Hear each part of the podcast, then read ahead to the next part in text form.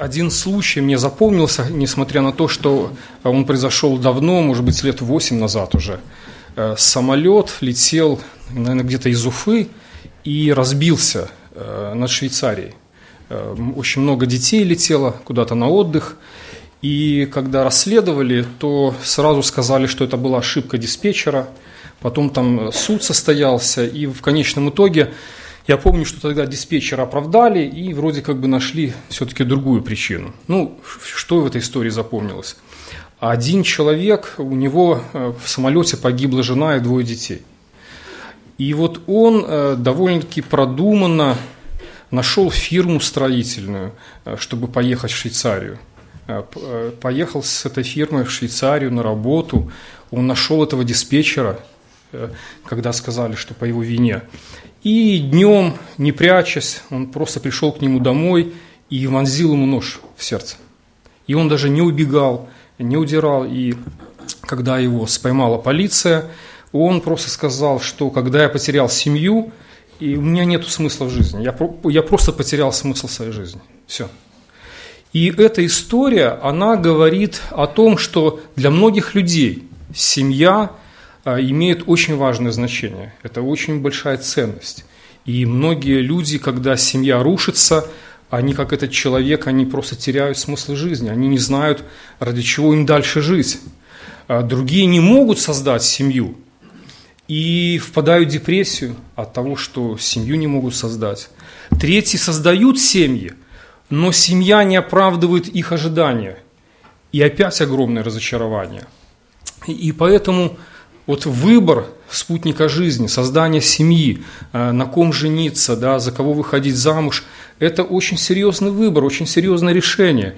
И это важнее, чем выбрать, куда пойти учиться.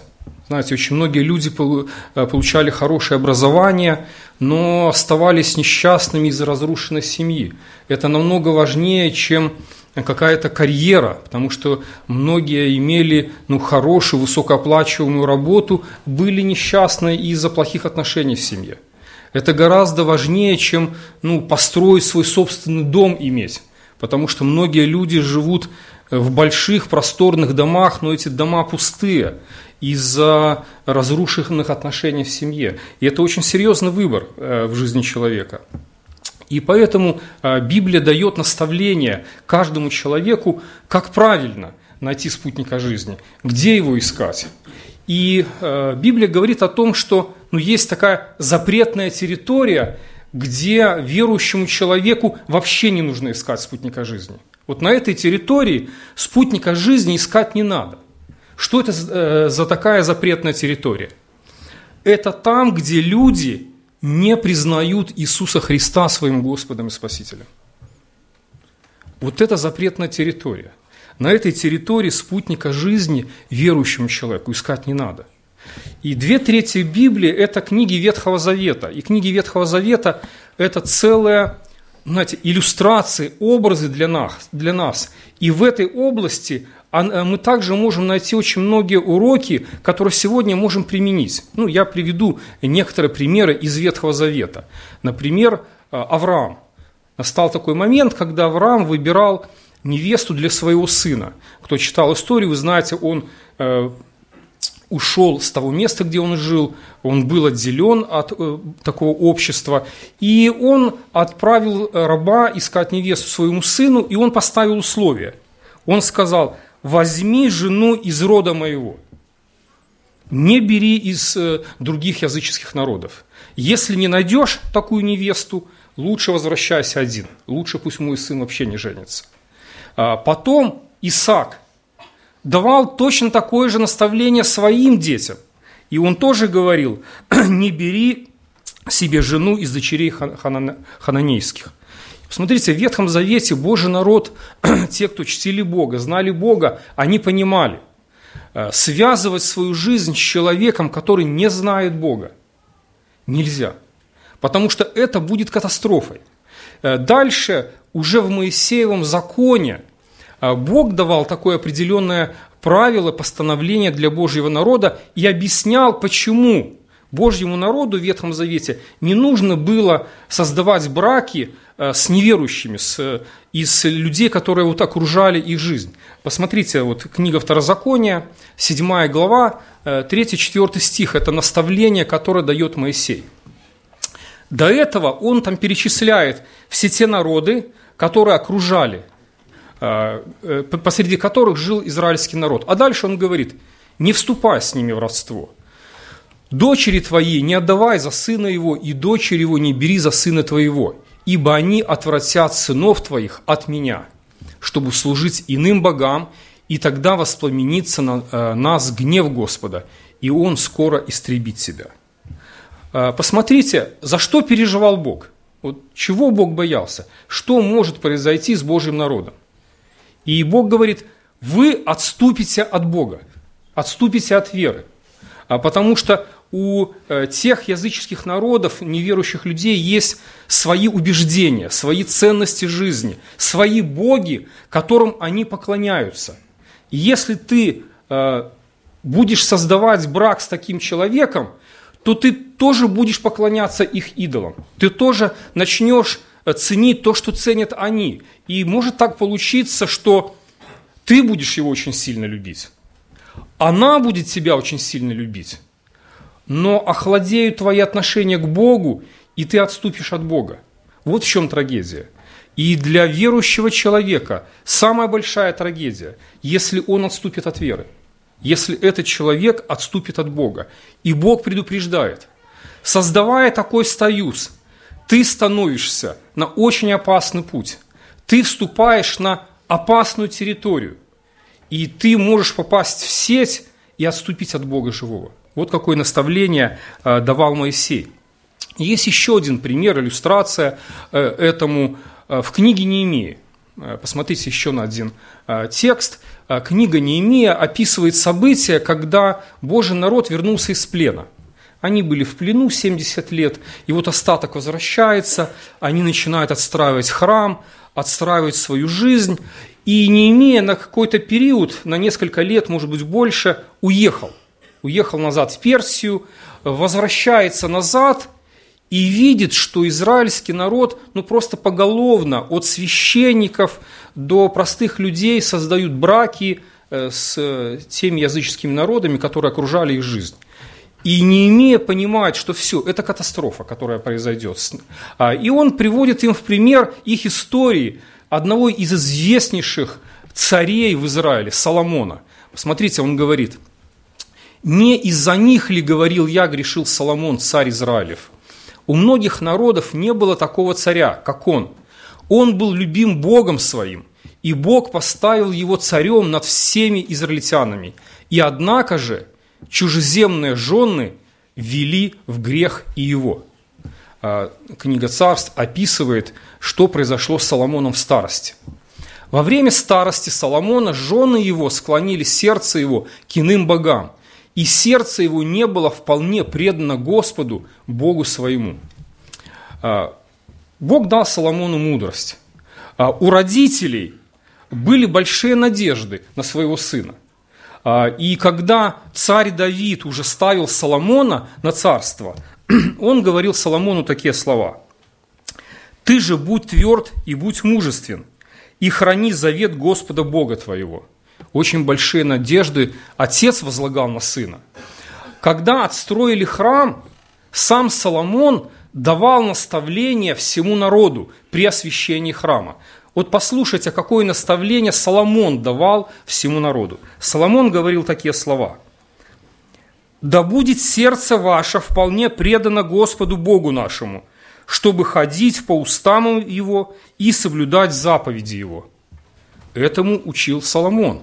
Он наставлял народ, чтобы их сердца вполне были преданы Господу. Но сам Соломон не исполнил то, чему учил народ. И из-за чего это произошло? Из-за плохого брака – тот человек, который наставлял других, чтобы их сердца были преданы Господу. К старости написано, что его сердце не было предано э, Господу. Из-за чего это произошло? Из-за плохого брака. Посмотрите, брак оказывает очень сильное влияние или на формирование характера человека, или наоборот, это, э, это может быть отрицательным влиянием, которое может просто разрушать жизнь человека. И э, не имея, конечно же, напоминает израильтянам вот эту яркую историю, которую они знали. Вспомните, что произошло с мудрейшим царем. Неужели вы думаете, что вы намного духовнее, чем царь Соломон – Катастрофа. Вы движетесь к катастрофе. А, вы знаете, что очень тяжело э, наставлять молодых людей, а, тех, которые уже нашли свою вторую половину на этой запретной территории. А, очень тяжело их переубедить. Потому что когда человек уже влюблен, он на все смотрит совсем по-другому, совсем другими глазами. И поверьте, наставить очень сложно – и с людьми, с которыми мне пришлось порой разговаривать, с теми, которые уже ну, сделали выбор э, в сторону, например, создать семью с неверующим человеком, э, часто говорят так, ну, все эти примеры, все эти истории, это все Ветхий Завет. А мы что живем по Новому Завету, а в Новый Завет об этом ничего не говорит. И мне хотелось привести несколько текстов из Нового Завета на эту тему. Посмотрите на следующий текст – а, нужно сказать ну, прямо, что этот текст не говорит о браке. И мы э, проходим второе послание Коринфянам, последовательно, глава за главой, и мы уже изучали этот текст. И контекст этого послания говорит о лжеучителях, о том лжеучении, которое они принесли. А, и Павел говорит, это несовместимо. Нельзя совместить Евангелие с тем учением, куда толкают вас э, лжеучителя. И тем не менее, этот текст напрямую не говорит о браке, но из этого текста мы можем извлечь Божью мудрость, применяя именно к браку. Посмотрите. «Не преклоняйтесь под чужой ярмо с неверным, ибо какое общение праведности с беззаконием? Что общего у света с тьмой? Какое согласие между Христом и Велиаром? Или какое соучастие верного с неверным? В этих примерах Павел хочет сказать, что есть некоторые вещи, которые сами по себе, ну, они несовместимы. Ну, э, например, э, если запрячь в одно ярмо, в одну упряжку, например, корову и осла, ну что произойдет? Сможет ли крестьянин спахать поле? Скорее всего, что у него не получится. Животное ну, разного размера, э, у них разная скорость движения, и они, в принципе, ведут себя по-разному. И поэтому любой крестьянин знает, что нельзя этого делать. Ничего хорошего из этого не получится. И подумайте, ведь этот же принцип можно применить к браку верующего человека и неверующего. Э, это говорит о том, что есть вещи, которые в принципе ну, несовместимые. Какие? Что общего у праведности с беззаконием? Библия говорит, что верующий человек не ходит на совет нечестивых, не сидит в собрании развратителей. А, и, например, верующую жену, ее будет тянуть куда? В церковь, на служение, что-то сделать для Бога. А неверующего мужа может тянуть совсем другую сторону, а, в совсем другую компанию. И это очень сложно, что общего говорит Павел у праведности и беззакония – что общего у света и тьмы? В Новом Завете сам Иисус говорит, что верующий пребывает во свете, а неверующий пребывает во тьме.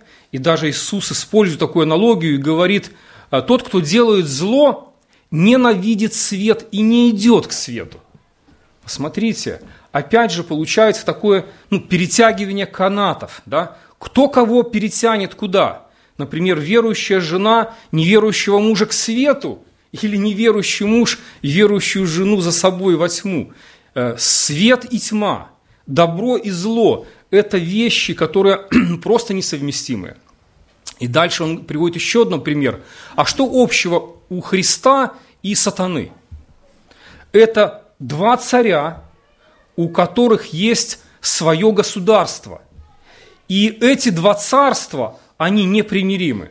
Вот как иногда идут войны между государствами, и потом, э, например, ну, перемирие, все, ну, нашли э, компромисс, э, нашли какой-то союз, нашли условия примирения. Может ли когда-нибудь Христос примириться с сатаной, скажите? Могут ли они пойти и подписать какой-то контракт перемирия и пойти в одном направлении к свету? Это невозможно. Эти вещи несовместимые. В браке можно совместить очень многое. Например, э, схожесть, э, ну, не схожесть наших характеров. Это не страшно. А, или, например, разное образование, уровень образования. Или люди порой живут ну, в разных культурах. Ну, у нас меньше, но больше на Западе, например, там, он с Германии, а жена с Бразилии. Или там он с Украины, а жена японка. И разные культуры, разный менталитет. И это все не так страшно, потому что у людей есть общее основание – вера в Иисуса Христа и слово, на основании которого они будут строить брак. Но есть вещи, которые совместить очень трудно, потому что у верующего и неверующего человека совершенно разные ценности жизни. Они живут э, для разных целей.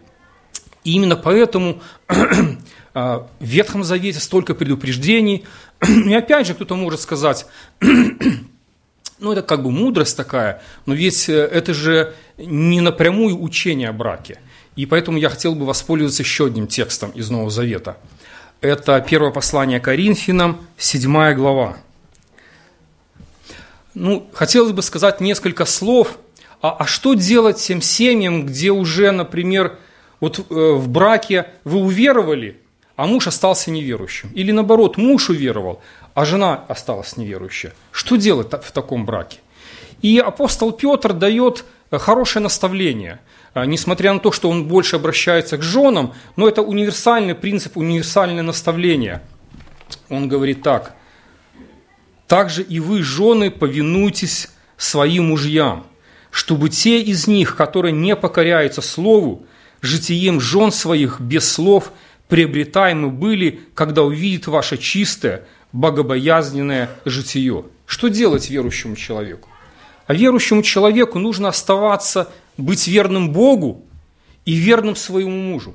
Нужно своей жизнью оказывать доброе влияние на неверующего человека. И Петр говорит, что верующая жена или верующий муж могут это сделать, могут оказать доброе влияние на вторую половину. И мы знаем много свидетельств, когда один человек обращался к Богу, проходило время молитвы, и а, проходили годы, и, и другой человек приходил к Богу. И мы знаем, что это, это благословение, когда в семье уже есть кто-то верующий, потому что через него а, Божье благословение может распространиться и на весь дом, и на всю семью. Еще один текст, 1 Коринфянам 7 глава, 39 стих. Вообще вся эта глава – это наставление о браке. Э, при том, что как тогда, так и сегодня очень много разных вопросов есть, очень много разных проблем. Например, человек приходит к Богу, а до этого уже был два раза, два раза женат и развелся, и хочет создать семью. Что ему делать? Что говорит Слово Божье? Кто-то ну, потерял мужа и, остал, и, и осталась вдовой. Что ей делать? Можно ли ей создавать семью? Э, кто-то еще молодой человек и хочет создать семью, а кто-то не хочет создавать семью. И столько разных вопросов. И вот вся глава, Павел дает наставления разным группам верующим, как им быть. И вот одно из наставлений, он говорит так – Жена связана законом, доколе жив муж. Если же муж ее умрет, свободно выйти за кого хочет, только в Господе. Обратите внимание, что здесь есть определенная свобода за кого хочет и ограничения только в Господе за человека, который э, верит э, в Иисуса Христа. Ну, э, на этот текст некоторые молодые люди мне тоже говорили, ну, мы умеем читать Библию, вы же сами нас научили читать в контексте, поэтому в контексте здесь говорится к вдовам. Это вдовам дается такое наставление. И это так.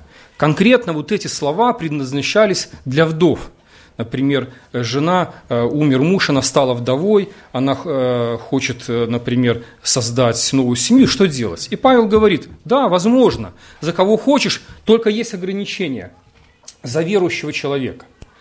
Но здесь Павел дает общий принцип, который касается всех людей, не только вдов, но всех верующих людей. Ибо если бы это касалось только вдов, только вдов это ну, противоречит и духу Писания, и, сам, и самому принципу Писания.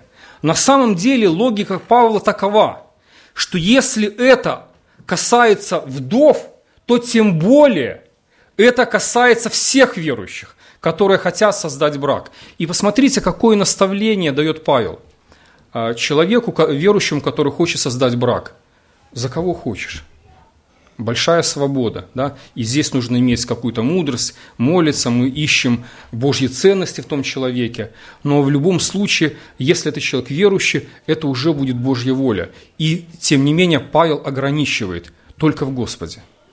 Вот принципы, э, которые дает апостол Павел, где, на какой территории нужно искать спутника жизни, и где есть территория, на которой не надо верующему человеку искать спутника жизни, иначе это может послужить такой сетью, и человек может э, отступить от Бога.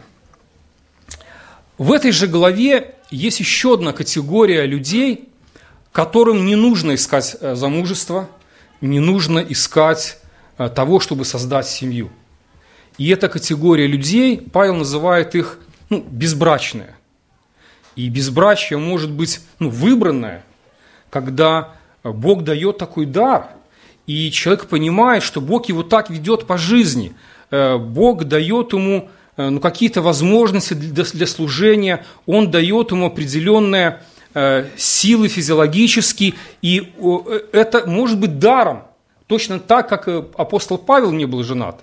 И он говорит, такому человеку ну, не нужно искать семью, нужно оставаться безбрачным – Э, безбрачие может быть ну, и вынужденное, когда, например, ну, человек хотел бы создать семью, но пока вот не получается, не посылает Бог спутника жизни.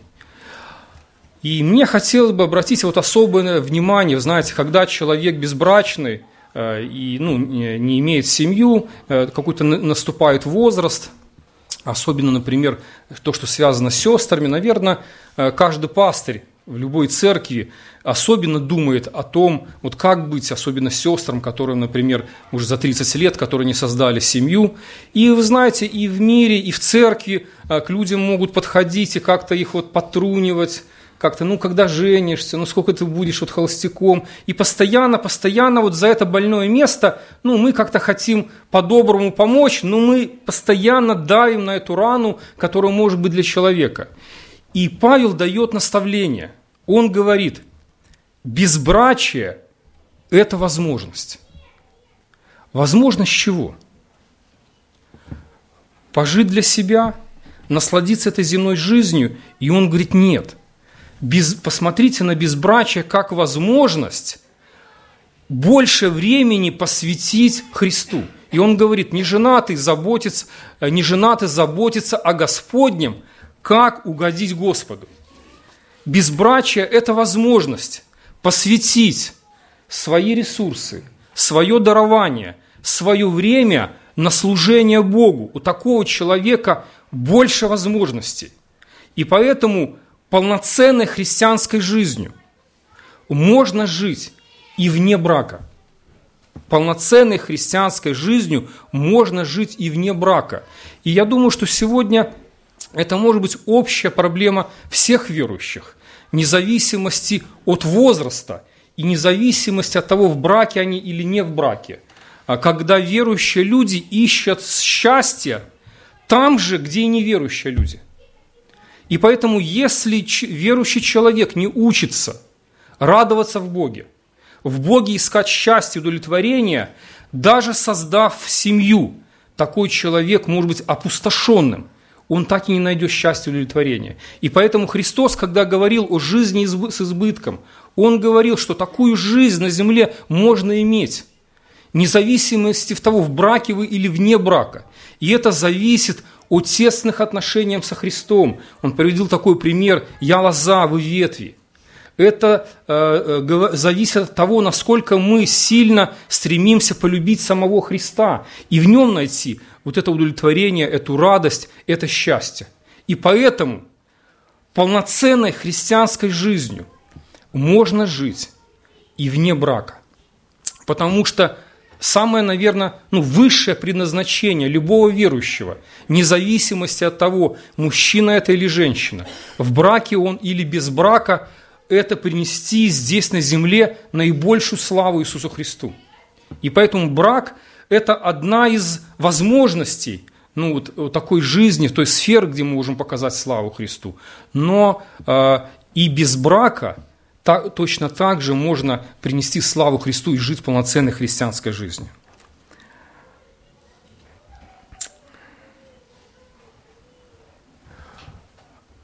Живя для Христа и служа людям, а, любому молодому человеку нужно быть готовым к тому, что Бог может послать ему спутника жизни.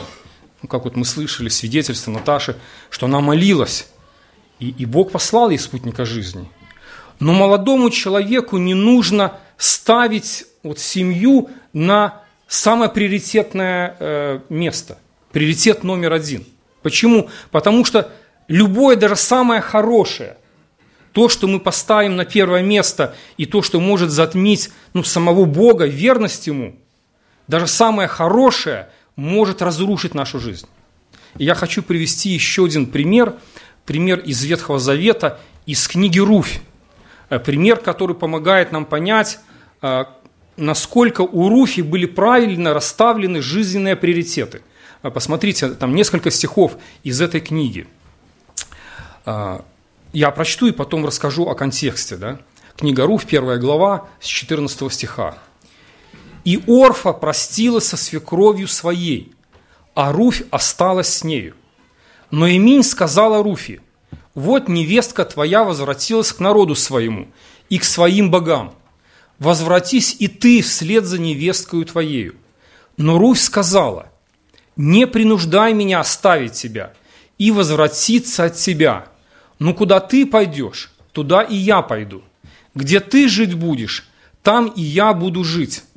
Народ твой будет моим народом, и твой Бог моим Богом.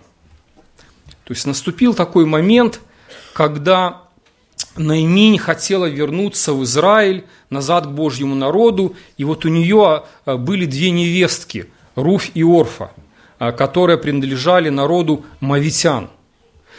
Они собирались идти с ней, и Наиминь их отговаривает. Одна из причин, по которой Наиминь отговаривала их идти с ней, потому что, скорее всего, она думала, что если они пойдут а, с ней в Израиль, то, скорее всего, семью они не создадут. Потому что э, было э, написано, э, и мы читали сегодня, это запрещение в Ветхом Завете создавать союзы с языческими народами. Вот эти две невестки – моавитянки. И поэтому она говорит, нет, оставайтесь тут. Может быть, ваша жизнь еще наладится. Может быть, вы еще тут создадите семью, будете иметь детей. И вот Орфа все взвесила и приняла решение, да, я не пойду. Для меня это более ценно, поэтому я остаюсь. Руфь не говорит, не отговаривай меня. Я все равно пойду с тобой. Подумайте, если бы брак стоял у Руфи на первом месте, это был ее приоритет номер один, она бы никогда не пошла. Она бы точно как и Орфа оставила и осталась бы жить среди того народа, который они привыкли жить. Но здесь есть очень важный момент. Почему Орфа не пошла? А, Руфь говорит, возвратись к народу твоему и к своим богам. Вот главный момент. Недавно, помните, мы говорили такой важный принцип, о котором говорил Христос. Где сокровище ваше? Ну, там и сердце ваше. Сокровища Орфы были там, с этими богами, с этим народом сокровище Руфи был сам Бог. Поэтому она говорит самые важные слова. «Твой Бог будет моим Богом».